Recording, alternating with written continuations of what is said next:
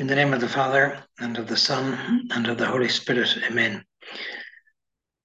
My Lord and my God, I firmly believe that you are here, that you see me, that you hear me. I adore you with profound reverence. I ask your pardon for my sins and grace to make this time of prayer fruitful. My Immaculate Mother, Saint Joseph, my Father and Lord, my guardian angel, intercede for me. Be you perfect, therefore, as also your heavenly Father is perfect. By virtue of baptism, the Christian carries supernatural, sanctifying grace in his soul. And this is the seed, the root of supernatural life. As every healthy seed carries within it the urge to grow and unfold,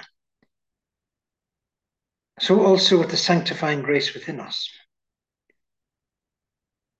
Every baptized person comes under the law of impulse to growth and fulfillment.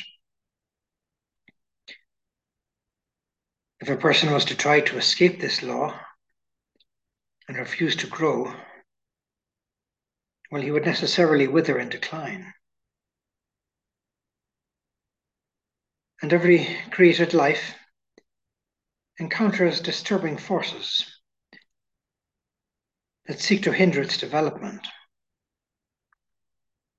And so, too, there are many evil elements threatening the existence of supernatural life.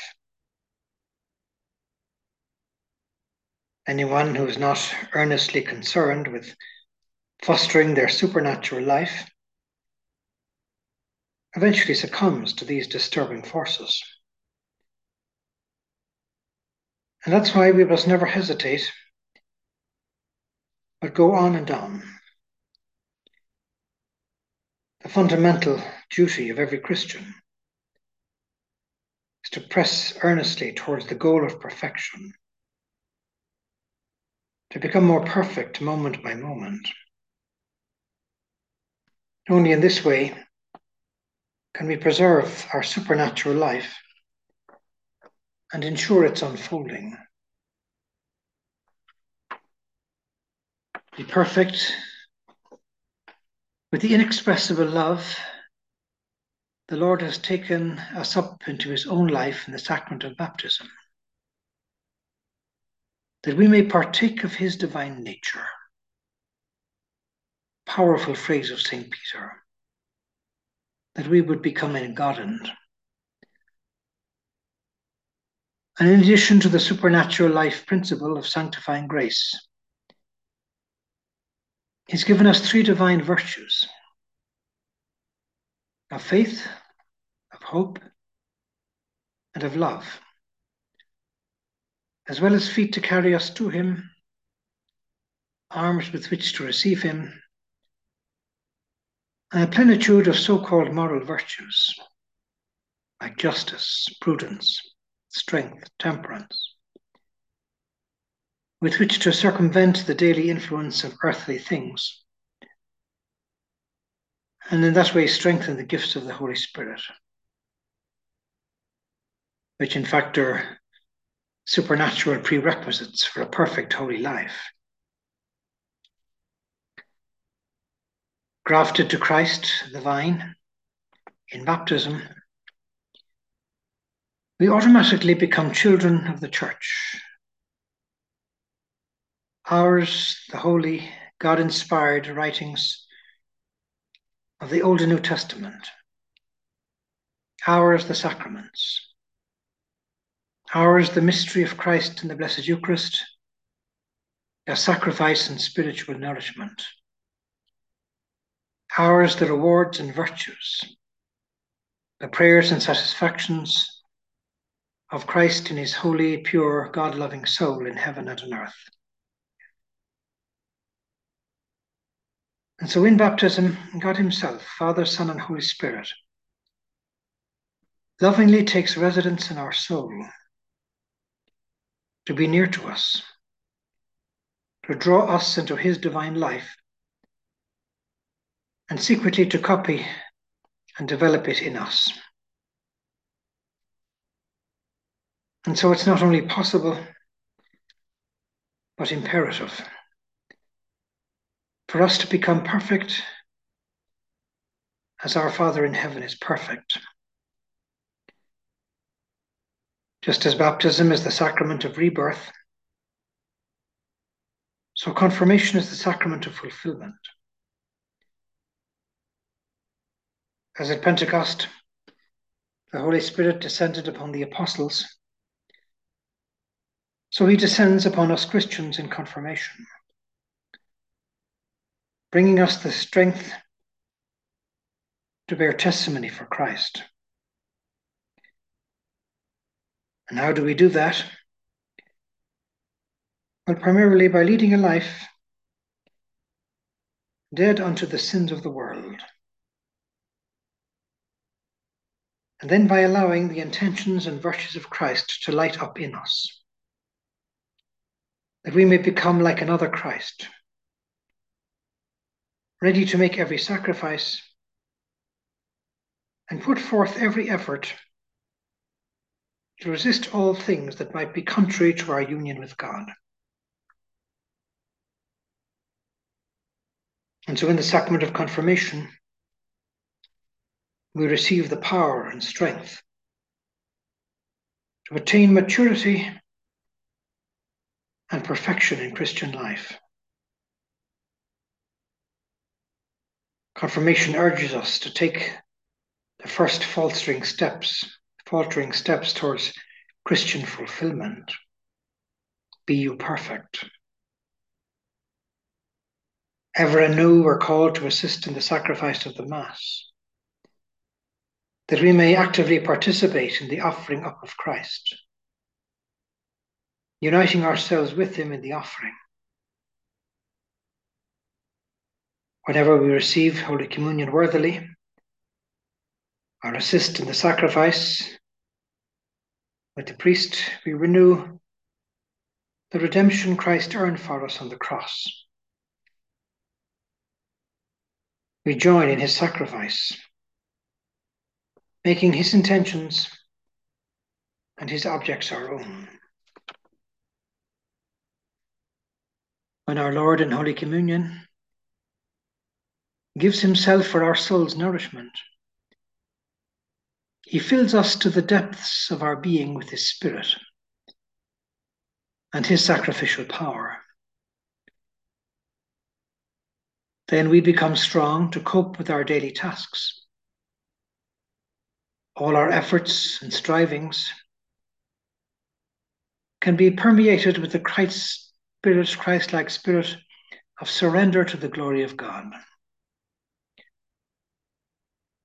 And so, in this way, the Christian can turn their entire day into one unbroken sacrifice of prayer, thanksgiving, praise, and expiation by beginning it with Holy Communion. Offering up everything that God's will has imposed upon us to do, to endure, or to suffer. Participation in Mass gives us a daily opportunity to enter more fully into our Lord's spirit of sacrifice, into his surrender to the Father into his obedience unto death. Every day it renews and intensifies our need to draw from Holy Communion the courage and strength to unite ourselves in an innermost spiritual wholeness with Christ, completely absorbed in his will, so that we may offer ourselves totally with him and fulfill the command be you perfect. In the first place, this means fulfilling God's will.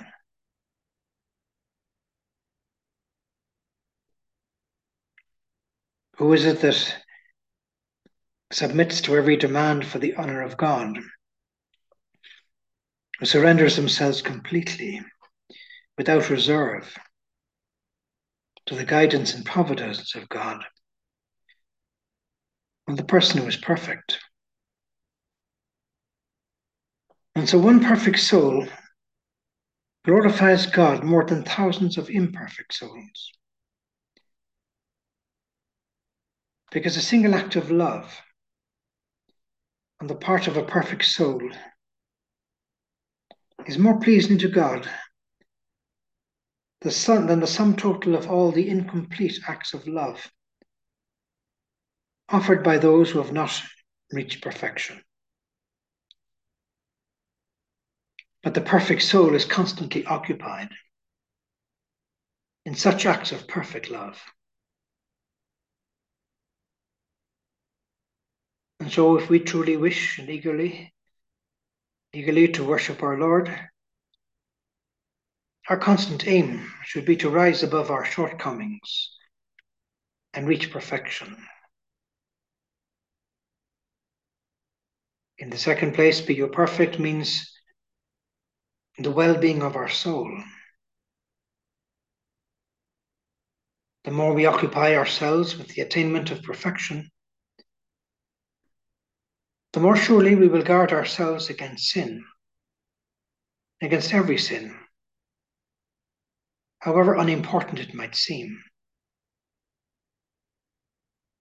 And so the person who wrestles for perfection withstands the many opportunities and temptations that lead to evil. That person never loses sight of the ideals spurring him on, leaving him no peace. He has no time for half measures. Be you perfect. We need saints in these times. Saint Josemaria and many people who came after him, Pope Benedict, Pope John Paul II, have talked about these times are times for saints. Sometimes we hear that conditions in the world today are hopeless, we can't go on. What can save the world today? Well, Pope Francis has also emphasized that only the holiness of Christians can do so. We need perfect Christians, perfect priests and nuns, perfect fathers and mothers, perfect students, officials, workers, and employers.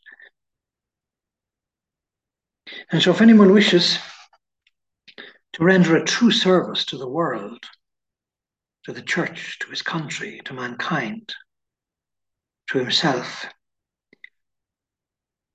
he must start with himself by subordinating everything to the pursuit and attainment of perfection. There was a piece of news recently about a religious order in New York, I think called the Daughters of Charity, who have decided not to receive any more vocations, They're sort of closing down.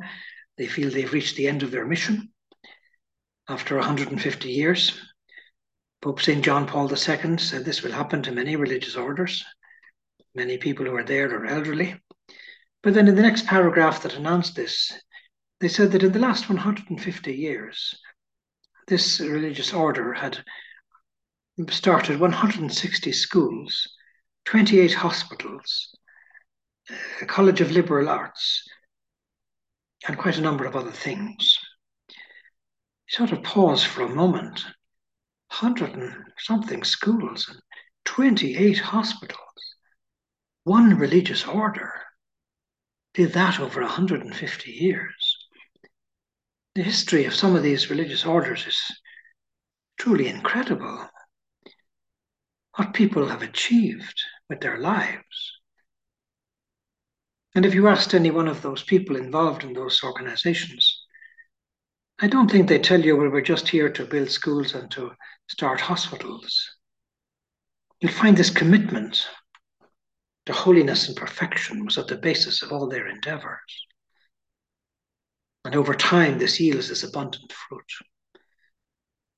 We have an awful lot to be proud of in our church. And it's also important that we have a good knowledge of our history and of the great things that people of the Catholic Church have achieved in society in the past hundreds of years, so that we see what we have to achieve in the 21st and 22nd century.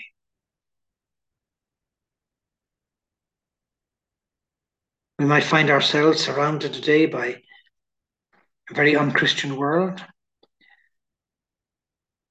very worldly spirit in many places, in hearts and in minds. We might think the world has never been in such a bad state, but if you get to know a little bit more about history, you'll find the opposite is, is the truth.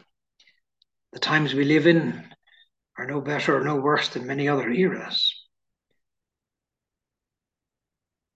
We might find the world is in a bit of a mess. In spite of all the effort on the part of ecclesiastical authorities or religious orders, or in spite of so many good books and writings, so many missions or congresses, or sermons, or confessions, or communions, or pilgrimages, they build up maybe magnificent, the results might seem meager and impermanent. And ever, over and over again, the evil one arrives to sow his weeds, and the weeds can choke the good seed. But yet you look back after 150 years and you see a glowing treasure. And so, in truth, there's only one cure one solution the earnest striving for perfection, the full realization of living active Christian virtue. In a word, Christian holiness. And this has to have deep roots. The soul of perfection is the inner life, turning from worldliness, breaking with every conscious sin, and attachment to anything other than God and to anything that can hinder our union with God. And so we have to practice renunciation and contrition and atonement, taking care of our spiritual life, our prayer, our meditation, and working with the spirit of love so that we also put perfection into our work. Because that's the role of the ordinary layperson in the middle of the world to sanctify the temporal realities, the world of work. That's what our vocation in the middle of the world is all about. And that's why the present times demand of Christians a life of Christian perfection. Because this alone is what will change things. And when we love, we are perfect. You shall love the Lord your God with your whole heart and with your whole soul and with your whole mind, and your neighbor as yourself. Love is the highest expression, the ultimate term of our capacity. In love, we gather up our whole being, our feelings, our will, endeavor are giving ourselves with all that we possess and all that we are capable of to the one that we love.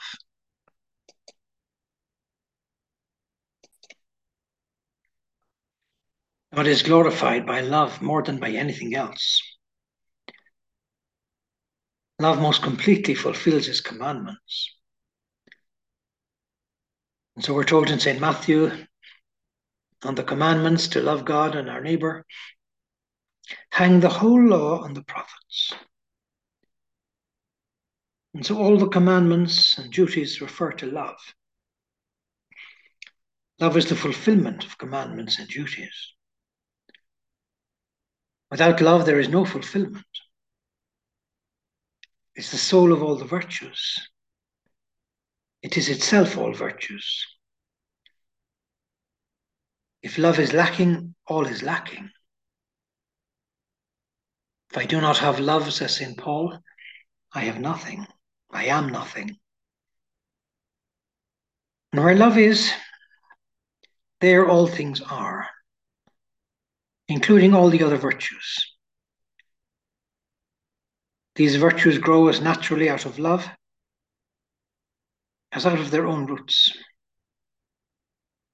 They serve love and smooth its path, its path to such an extent that the loving soul easily and readily does everything that love demands. And so we're just as perfect as the love that we bear. Bear to whom? Well, to God and to our neighbor. And that's why God makes love the sign by which his disciples may be known. By this will all men know that you are my disciples, if you have love for one another. In the same way, the apostle measures our love for God by the love that we bear to our, our neighbors. In the first letter of St. John, he says, For he that loves not his brother, how can he love God? And so the love with which we love God and our brother in Christ is the same. Only the motive differs. We love God for his own sake, our brother to do the will of God in Christ. And so the concept of perfection, which many people entertain, may be deceptive and destructive. Perfection does not consist in extraordinary penances or fastings or the greatest possible sacrifices. Some might think that we're perfect, and they're perfect when they're free from temptation and strife. And they can pray plentifully without any trouble. When they experience comfort and sweetness in prayer. And they're able to pray just as they wish to pray. Or they might think that they're perfect if they follow rules and regulations to the letter. Mortification, zeal in prayer, observance of rules are indispensable for spiritual perfection. But they're not perfection in themselves. There might be many among the mortified, among the ardent worshippers, many rule abiding people who might be unyielding in their judgment.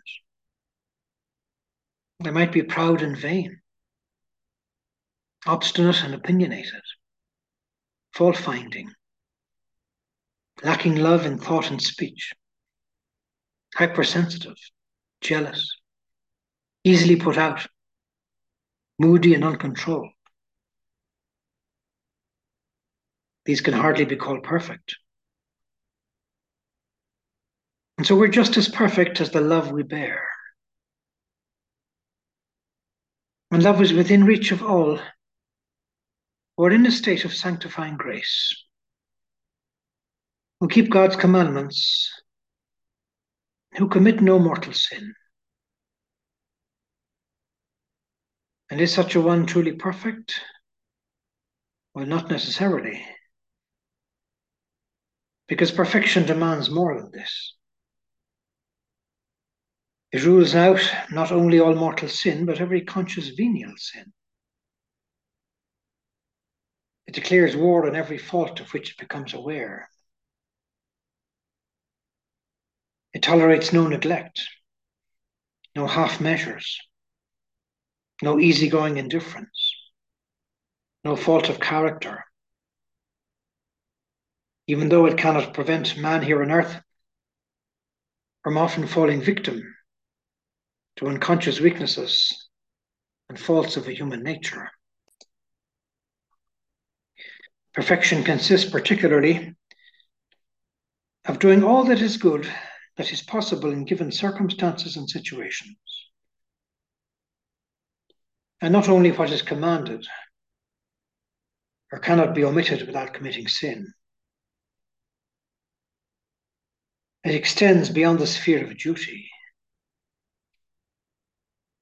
It doesn't ask, must I do this? Is it a sin if I do it or don't do it? And any good we have an opportunity to perform must be complete, outwardly perfect, performed in a proper and careful manner, leaving no room for the least reproach of negligence, inwardly perfect, springing from an intention of pure love, sincerely first, for the sake of God's will and Christ's.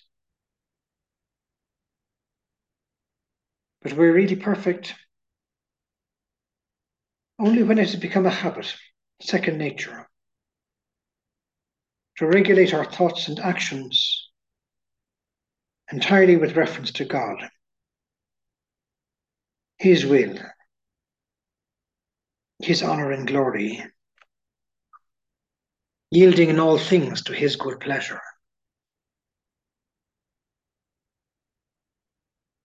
And so perfection rests upon love. That is to say, on the complete fulfillment of the commandment. You shall love the Lord your God with your whole soul and with your whole mind, and your neighbor as yourself. And so, whoever loves anything more than God, whoever loves anything opposed to God, Whoever loves in the same degree anything that is not God fails to fulfill the commandment of love and consequently is not on the road to perfection. If that person wishes to take the way of perfect life, they must in some measure fulfill the law of love. Christians have a wild field, a wide field of endeavor in seeking perfection. Because perfection, like love, has unlimited forms. We can talk about two kinds of Christian perfection essential perfection, and perfection in a narrower and more particular sense. Essential perfection may be described as perfection in a wider sense that perfection without which no one can attain the goal of Christian life, eternal life in God. This requires not only the fulfillment of the commandments, but over and above that, doing everything that is necessary to, main, to remain in a state of grace. If a Christian were only to do or leave undone that which is strictly commanded by the law to do or not to do, he would still not fulfill Christ's command, be perfect. If such a person were to practice brotherly love only when it was indicated by strict duty, where it could not be withheld without sin, they would have fulfilled the law of brotherly love in only the minimum of cases. A person who never goes beyond the strict letter of the law is still a long way from essential perfection. Perfection in the particular and narrow, narrower sense goes far beyond essential perfection. It not only fulfills the law, but seeks to carry out every recommendation every good act suggested by God in Christ. Passing beyond what is strictly commanded or forbidden, this species of perfection consists of a positive eagerness to excel in the more difficult tasks, renunciations, and sacrifices. Wherever the soul may most heroically prove its love, those striving for higher perfection are to be found performing their tasks carefully, punctually, with complete devotion, self surrender, and endurance. We're told that Our Lady went with haste into the hill country. She went quickly, with enthusiasm, with initiative, with daring, with fortitude, to face the challenges, to perform that corporal act of mercy with her cousin Elizabeth, and with great fortitude did not tell Joseph where she was going, placing her vocation first. We can ask Our Lady that we might follow in her example to lead a life of striving for that perfection which we see in her, who is the model of all the virtues. I thank you, my God, for the good resolutions, affections, and inspirations that you have communicated to me during this meditation. I ask your help to put them into practice. My Immaculate Mother, Saint Joseph, my Father and Lord, my guardian angel, intercede for me. In the name of the Father, and of the Son, and of the Holy Spirit. Amen.